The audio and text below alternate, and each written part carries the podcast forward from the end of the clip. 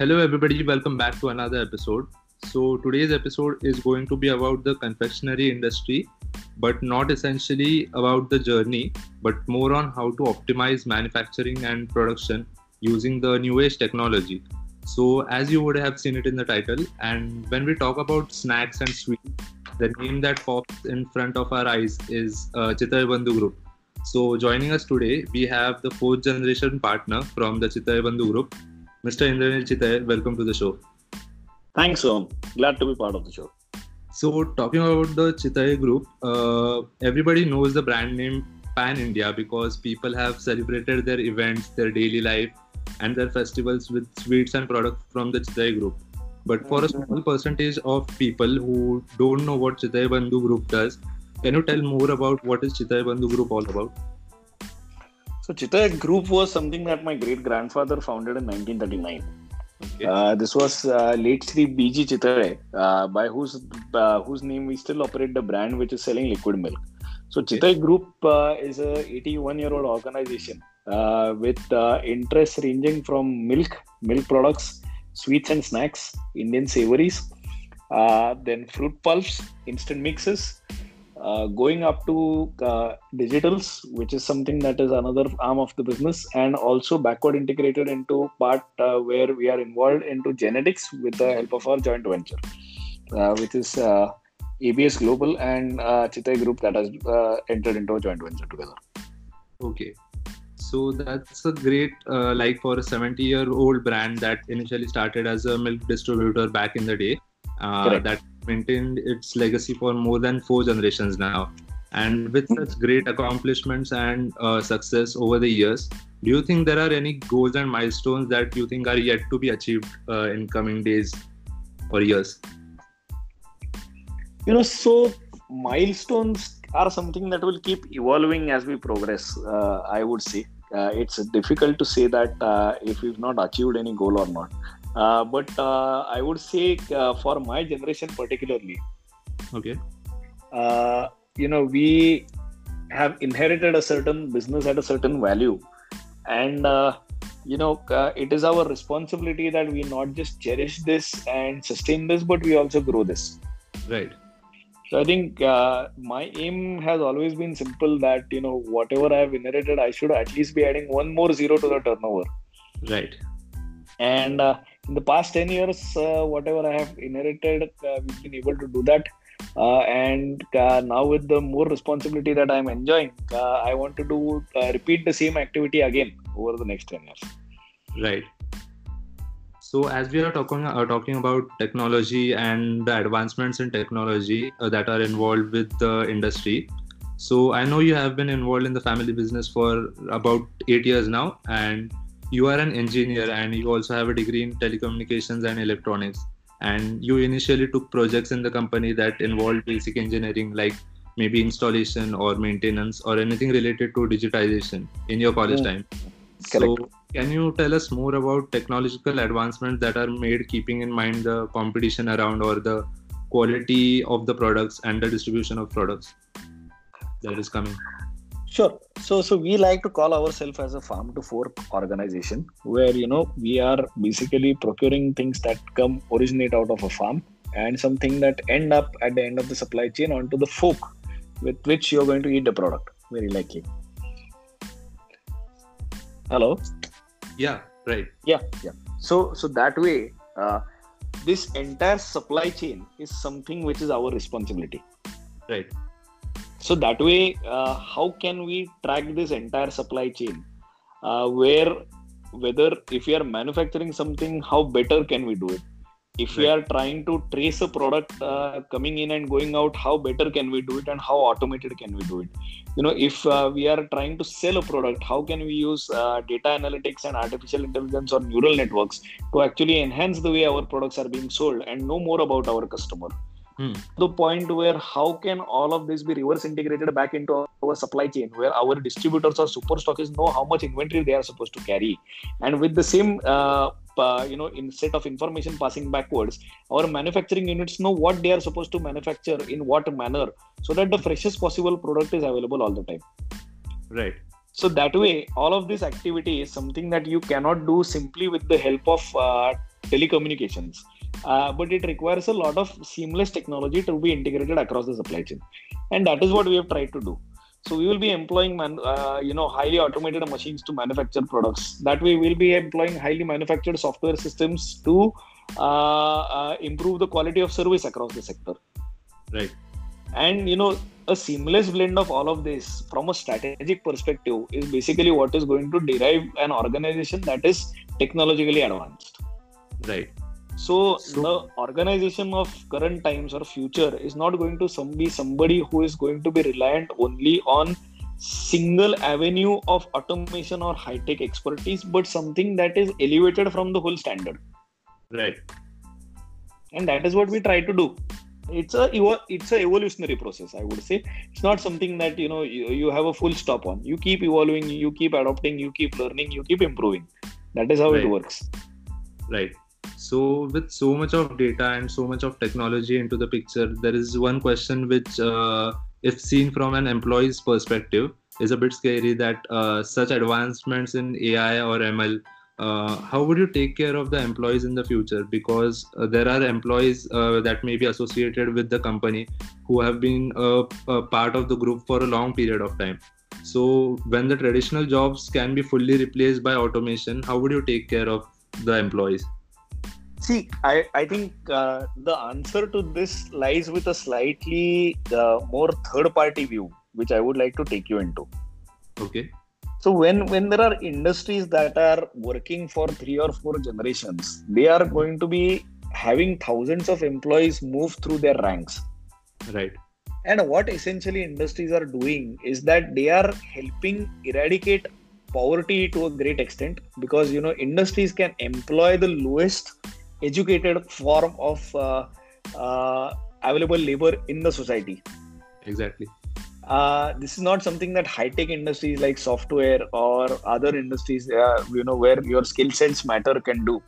So the labor intensive activities are where manufacturing industries have been employing traditionally the workforce. But as over the 70 years the country has progressed so also has the industry progressed and so also the quality of the employees coming into the industry has progressed Right.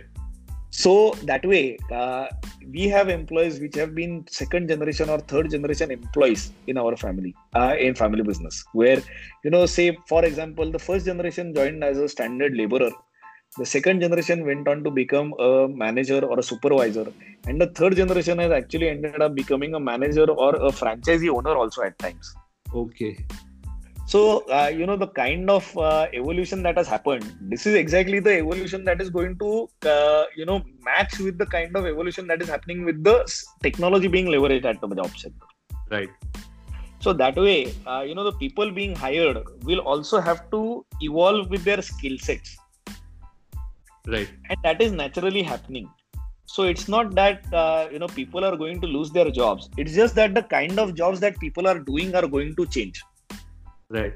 So there is no need for labor to be threatened or any people to be worried about them losing their jobs because the availability of manpower in India is so cheap that you know unless there are critical activities, it is very hmm. difficult to justify the cost of automation in India. Right so that way the criticality of the job is something that which was labor oriented has been moved on to machines with the help of automation or great softwares but the um, need or the requirement of person or that labor is not gone. Right. Their job description has changed. So that way that understanding is very necessary because very often people end up blaming that industries are automating so fast that they're losing uh, their uh, it is at the cost of jobs so it is right. not at the cost of jobs it is at the cost of skills so the skill set required will be different. And as responsible organizations, we have focused on developing those skill sets in the time to come for our employees as well. So that way, right. nobody really has to lose their job. Right. So this so, is precisely how the capitalistic model of creating industries and creating employment and creating sustainability and creating evolution in the society works. So that right. Uh, first generation employees, if they are laborers, it has to be that you know if the industry is doing well, their next generation will not be laborers. Right. Unfortunately, very often we see that you know the socialistic attitude that our country employs, where you know we do not have, do not celebrate the idea of creating wealth. That is where the people always remain in that same bracket. Right. So that responsibility lies with the manufacturer. That how do you ensure that this person who you have employed, his son also not happens to be in the same job description, but is evolved. Yes, exactly. And that is what we have to focus on as time comes. Right. And uh, in the last few months, uh, the country uh, has been going through an outbreak of coronavirus pandemic, and mm-hmm. that has transformed various businesses, including the food industry in India, and also Correct. for that matter across the globe. So, in a situation Correct. like this, uh, what are you trying to learn as a company uh, that, uh, let's say, about the products or consumers to produce such great quality of products and service for the consumers? See, I would say uh, what matters is that you know how transparent are you as a brand uh, with regards to your customer is something that is going to set aside the uh, the men from the boys in the time to come. Mm-hmm uh, you know uh, your consumers are basically worried be it any brand. So if you're a restaurant your consumer is worried that is the cutlery going to be sanitized. If you're a sweet manufacturer they are going to be worried if the shop is going to be sanitized. If you're a hotel employee a hotel owner they are going to be wondering if the uh, the bed and the uh, uh, you know the uh, room is sanitized. So that way if you're an airline owner they are again going to worry about the same thing. Right so this worry is something that comes because the information is not clear. Right. So how clear can you be in communicating all the measures that you are taking with your consumer mm-hmm. is going to be the key differentiating factor with how you engage your customers. Right. If this communication is clear, if you are able to address all their concerns, all their fears, all their doubts, if you are able to answer all their questions with uh, improvements or showcasing what you're trying to do. And you know if you're able to instill that confidence into the customer i don't think so it's going to be a very difficult activity to do. But for you to be that transparent you as an organization need to be very compliant. Right. And self assured from the quality assurance perspective. Right. So that is something that fortunately we as Chitale family have been programmed. That's part of our dna because we are known for our quality. So right. that is what we try to show our consumer and that is why you know in spite of the pandemic where there has been a slowdown uh, it has affected us much lesser than many of our competitors. Right. And that transparency will continue to help us grow. Right. So let's say uh, we were talking about uh, as we were talking about the employees now bringing the other side of the table that is the consumers into the picture uh, how are you helping them with making decision like decision making or getting consumer feedbacks and also to some extent development of new products you know as a per, as a per, as per the consumer demands. Yeah so that means that we have to actively uh, listen to what our consumers are saying. So uh, you know uh, till very recently uh, us owners were not very active on social media. Uh, it was always our media channels that were doing the job of doing it. Right but now post uh, corona i think twitter and instagram are something where two of us have picked up. Uh, facebook and uh, you know youtube are others where two other cousins of mine have picked up the engagement activity where we as owners are dying to bridge the communication gap between the consumer and the brand. Right you know that authenticity improves when you as a consumer feels uh, empowered by the idea that i spoke with the owner of Chitale. i did not have to go to the show, store. I did not have to go to uh, their website. I just tweeted they replied and they acknowledged what i was saying. So i am being heard. Right. If this is the kind of confidence we are able to bring into our consumers i think uh, you know uh, uh, they will definitely feel assured about buying any product from us mm-hmm. obviously we are going to make some mistakes we are going to create uh, do something which we did not intend to do and that's something that will be genuinely a mistake right. so we will have to also be acceptable uh, you know or facing the this fact for the consumer as well that if they have a grievance we need to listen to that and if consumers feel listened heard and we show that empathy towards them which is gen- it needs to be genuine uh, i think that whole uh, boundary will be overcome i don't think so that's going to be a problem mm. So before we move towards the end of this uh, episode, there is one last yeah. question uh, that is about the marketing. Uh, I know this is yeah. very different from the topic that we are talking, like production or yeah. manufacturing. But yes. I think it is also important to market your product well. And for a brand like Chitale that has advertised their products by banners or hoardings or even TV ads in the past, correct, correct. in connection to the technology right now, like website or social media, uh, there are many uh, uh, like websites also for such companies. So what are your plans as a company for that? Uh, are you planning to make an app as you already have a website but are you planning to make any apps that will specifically ease the user flow or anything like that? Uh, we don't intend to make an app to be very honest for the simple reason that what we have seen is that you know consumers prefer browsing these products than actually buying through apps right. The kind of product range which we have is so wide and so diverse we cannot restrict ourselves to an app for the simple reason that you know the app basically focuses the uh, or brings the consumer focus onto certain products they only need. Mm-hmm. the consumer will only open the app when they feel that i want to eat bakarwadi or i want to eat flavored milk, uh, drink flavored milk. They will go into the app and order. Right. But how do you entice that consumer to buy three other things? Right and that is something where the app environment falls short. And that is why consciously we as an organization have taken an effort that we don't want to do an app. Maybe we will do an app only for engaging our consumer and interacting with our consumer and hearing our consumer. Right. But from the sale perspective i think we have also seen with some e-commerce giants i cannot name it name them for the sake of uh, uh, copyright and other uh, legal issues that Yes. uh, you know when they moved only to an app only platform their sales started to tank right.